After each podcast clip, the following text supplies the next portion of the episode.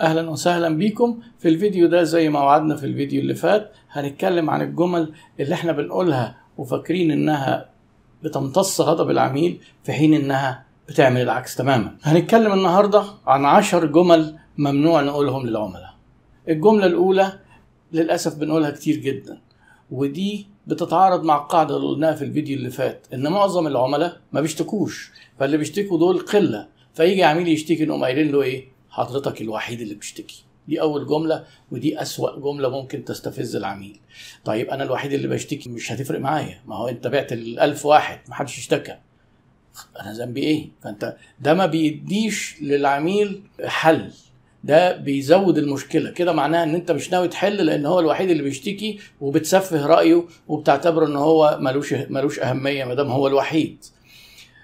المفروض إن إحنا ما نقولش الجملة دي. للعميل إحنا عرفنا ان مش دايما بيشتكوا واللي بيشتكوا قلة واحد من عشرين. فاللي بيشتكي ده مش جزاؤه إنك تقول له أنت الوحيد اللي بيشتكي ده بالعكس ده أنت تشكره لأن هو بيشتكي لك بدل ما يقعد يشتكي منك ويدخل على ال social media ويقول لأصحابه. تاني جملة ممكن العميل لما أنت تقول له الاولاني يستفز شوية. على فكرة هي الجمل تلاقي لها حتى في ترتيب كده. فيبدأ لما يستفز وينفعل يبدأ اللي بيتعامل معاه من الشركة يقول له إيه؟ طيب حضرتك اهدى لو سمحت. أي حد هتقول له اهدى لو سمحت هيقول لك أنا هادي وهينفعل زيادة. أي حد هتقول له طب وطي صوتك؟ هيعلي صوته وهيقول لك أنا صوتي كده أنا صوتي مش عالي ويمكن يعلي صوته زيادة. فمفيش داعي نقول الجمل دي جمل مستفزة. ما تقولهاش حتى وأنت بتتعامل مع أصحابك ولا أخواتك ولا مراتك ما تقولهاش وطي صوتك ما تقوليلوش وطي صوتك. مش هيوطي صوته هيزيد الصوت زيادة. يعني إحنا بندوس على زراير وعارفين ان في software كده بيشتغل على طول بيشتغل في العكس. وبعد كده بقى لو جه بدأ الموضوع العميل ينفعل شوية فيبدأ ممكن يغلط في الشركة يقول أنتوا أساسا شركة مش محترمة أنتوا شركة كذا. فيبدأ اللي بيتعامل معاه يقول له لو سمحت اتكلم باحترام. اتكلم باحترام إحنا كده عملنا غلطة. حولت الموضوع إلى شخص العميل. سبت المشكلة وبدأت تشخصن المشكلة وبدأت تتكلم مع العميل نفسه بتجاوز اتكلم باحترام يعني أنا مش محترم. احتمال كبير جدا تلاقي الرد إن هو بيشتم شخصيا اللي بيتكلم معاه. وقتها الموضوع مبرر لأن إحنا بنستفز العملاء بالجمل دي. ما ينفعش تقول له اتكلم باحترام. طيب أمال نعمل إيه؟ لما العميل يكون منفعل لازم تتعاطف معاه ولازم تتفهم انفعاله ما تقولوش اهدى قول له حضرتك أؤمر أنا أقدر أساعدك إزاي؟ ولما يقول لك أي حاجة يحكي لك المشكلة لازم تقول له والله حضرتك معاك حق تنفعل. والله أنا مقدر موقف حضرتك جدا أنا لو مكانك كان ممكن أكون منفعل أكتر من كده. وأنا هحل لك المشكلة وأنا في صفك والموضوع ده اعتبره منتهي. كده خلاص العميل من غير ما تقول له اهدى اهدى دي هتخليه ينفعل. لما تقول له والله انت منفعل قليل ده انت من حقك تنفعل أكتر من كده هيبدأ يهدى. يبقى عندنا اهو كذا جملة كلهم غلط. يجي بعد كده العميل يقول لك إيه؟ طيب ده أنا كده مش هتعامل مع الشركة دي تاني لو افترضنا إن ما وصلناش لحل. فيقوم مردود عليه إيه؟ والله الرزق ما بيقفش على حد. والله الرزاق هو الله. والله رزقنا بإيد ربنا مش بإيدك. هو كلام حق بس يراد بيه باطل يراد بيه استفزاز العميل. ما هو ربنا هو الرزاق بس إيه اللي جايب الجملة دي دلوقتي؟ مش هيقف على حد. ما هو في أخذ بالأسباب حتى لو هنبص بمنظور ديني. ما ينفعش نقول للعملاء كلام زي كده ونستفزهم إن أنتوا مالكوش قيمة. يجي يقول لك طب أنا والله بقى إيه؟ هقول لأصحابي هحط هشتكيكوا على ال social media. أعلى ما في خيلك اركبه جملة مستفزة جدا. يعني إيه وريني هتعمل إيه. مش هتقدر تعمل حاجة. وفي الآخر كلامنا اللي هيمشي. هروح حقوق المستهلك ولا هيعملوا لك حاجة. استفزاز ونبدأ ندخل في تحدي. طبعا ما ينفعش العلاقة توصل لكده. ده أنت المفروض من البداية تمتص غضب العميل. لأن العميل لو دخل على الفيسبوك أو على ال social media وبدأ يتكلم عنك أنت اللي خسران. حتى حتى لو افترضنا إن العميل غلطان. انت اللي خسران مش العميل. العميل مش مش فارق معاه حاجة. وهتحط العميل في موقف انتقام. أحيانا العميل يوصل يقول لك إيه بص بقى أنا مش عايز أحل المشكلة. أنا الحاجة دي مستغني عنها. بس أنا الناس دول اذيهم بقى زي ما هم كلموني بقلة أدب. وفي ناس تانية بقى يقول لك إيه طب أنا بقى هقعد وراهم لحد ما أقفل لهم الشركة. طبعا وايه وندخل بقى في جدليات وهوريكوا مش عارفين أنا مين لا أنت اللي مش عارف إحنا مين. وكل اللي في البلد ولاد وزراء وسفراء وما تفهمش مين اللي إيه بيهدد مين. في النهاية لازم المشاكل مع العملاء ما يبقاش فيها التحدي ده. جملة تانية. طيب والله حضرتك إيه والكلام ده اصل ما حصلش. تعالى بقى نعمل مواجهة بينك وبين البياع. طيب حقي وحقك بقى وتعالى نحقق. ده مهم جدا. ما ينفعش تحط العميل في موقف تحقيق وتقعد تقول حقي وحقك. العميل لازم تريحه. العميل هيبالغ في اللي ليه وهيقلل الحاجات اللي عليه طبيعي. ولما يجي حتى على السوشيال ميديا ويبدأ يكتب هيكتب اللي في صفه مش هيكتب اللي في صفك. فيقوم حد رادد عليه بجملة برضه مستفزة جدا. العميل ده كذاب. وممكن بقى يديها صبغة دينية كده إذا جاءكم فاسق بنبأ فتبينوا فاسق. كذاب. يعني خرجنا برضو من المشكلة وشخصناها. خلي بالك الناس الباقية بتراقب ردودك. الردود مش مشكلة إيه؟ العميل بقى دلوقتي ما دام في social media لازم لو سمحت تخلي بالك إن دول عملاء محتملين وكتير قوي هتلاقي واحد يقول لك طب والله الحمد لله كنت ناوي أتعامل معاهم كويس إن هم بانوا على حقيقتهم. اعمل حسابك إن أنت اللي خسران. طيب العميل بيهددني أعمل إيه؟ لو في تهديد لأن هيدخل على ال social media لو سمحت تهدى بكل بساطة كده. ما تفتحش صدرك كده زي اللي بيطلع مع محمد صبحي ويقول له ما تقدرش.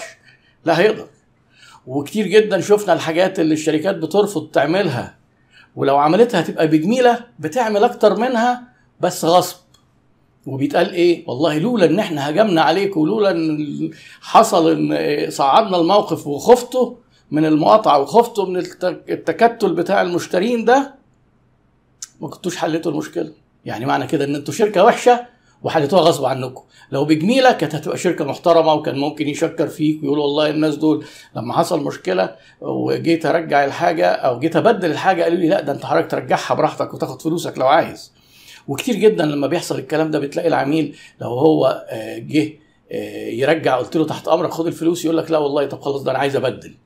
ليه؟ لأنه بيكتشف إن شركة محترمة وبيبقى عايز يتعامل هو كمان باحترام.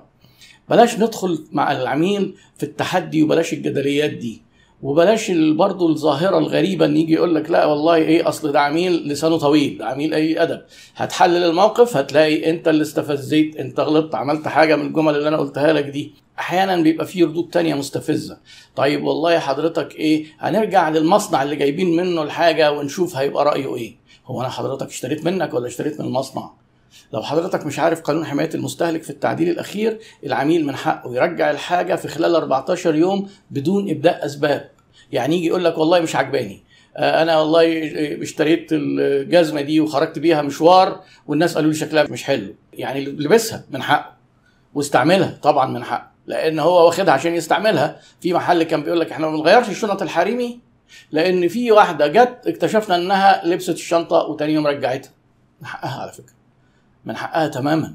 هو أنا لما هعرف الحاجة هقيمها إزاي غير إن أنا هستعملها؟ يعني وبعدين يقول لك تبقى الحاجة بحالتها يعني زي ما هي بسلوفانها بكرتونتها. مش هو دي حقوق المستهلك. سمعتنا أهم. وفي الشركات اللي بتعمل أفضل الممارسات في المجال. الشركات الناجحة واللي بتكسب بتعمل إيه؟ نحاول نعمل زيهم. الثقافة بتاعت مصر دي إن أنت تتحدى وإنك أنت تخلي العميل هو دايما تحاول تغلطه ده مش صحيح. أنت اللي خسران. إنك أنت ترمي الموضوع على الوكيل اللي جايب منه أو تقول له طب أصل أنا مش إحنا السبب ده أصل ده المصنع. طب ما أنا اتعاملت معاك أنت. أصل والله الحاجة اتأخرت في الجمرك برضه مش عذر. ولو حاجة زي كده لازم تعتذر وتقول إحنا آسفين وإحنا غلطانين. أصل حصل كذا مش إن إحنا ملناش دعوة. وتقوم جاي مرة مثلا في حد اشتكى ف... فقال لك إيه طب هنشوف الوكيل واستنى إحنا في انتظار رد. كل ما يتصل أصله ما ردش علينا. طب وأنا ذنبي إيه؟ أنا اتعاملت معاك ولا مع الوكيل؟ طب وأنا كنت أروح أجيب من الوكيل. لازم تحل مشاكل عملائك والعميل دايما على حق. الجملة دي على فكرة ناس كتير مش مقتنعة بيها بس هي من غيرها مش هتعرف شغلك. يكبر من غيرها مش هتحافظ على العملاء ومش هتحقق رضا العملاء اللي إحنا عايزين نوصل له.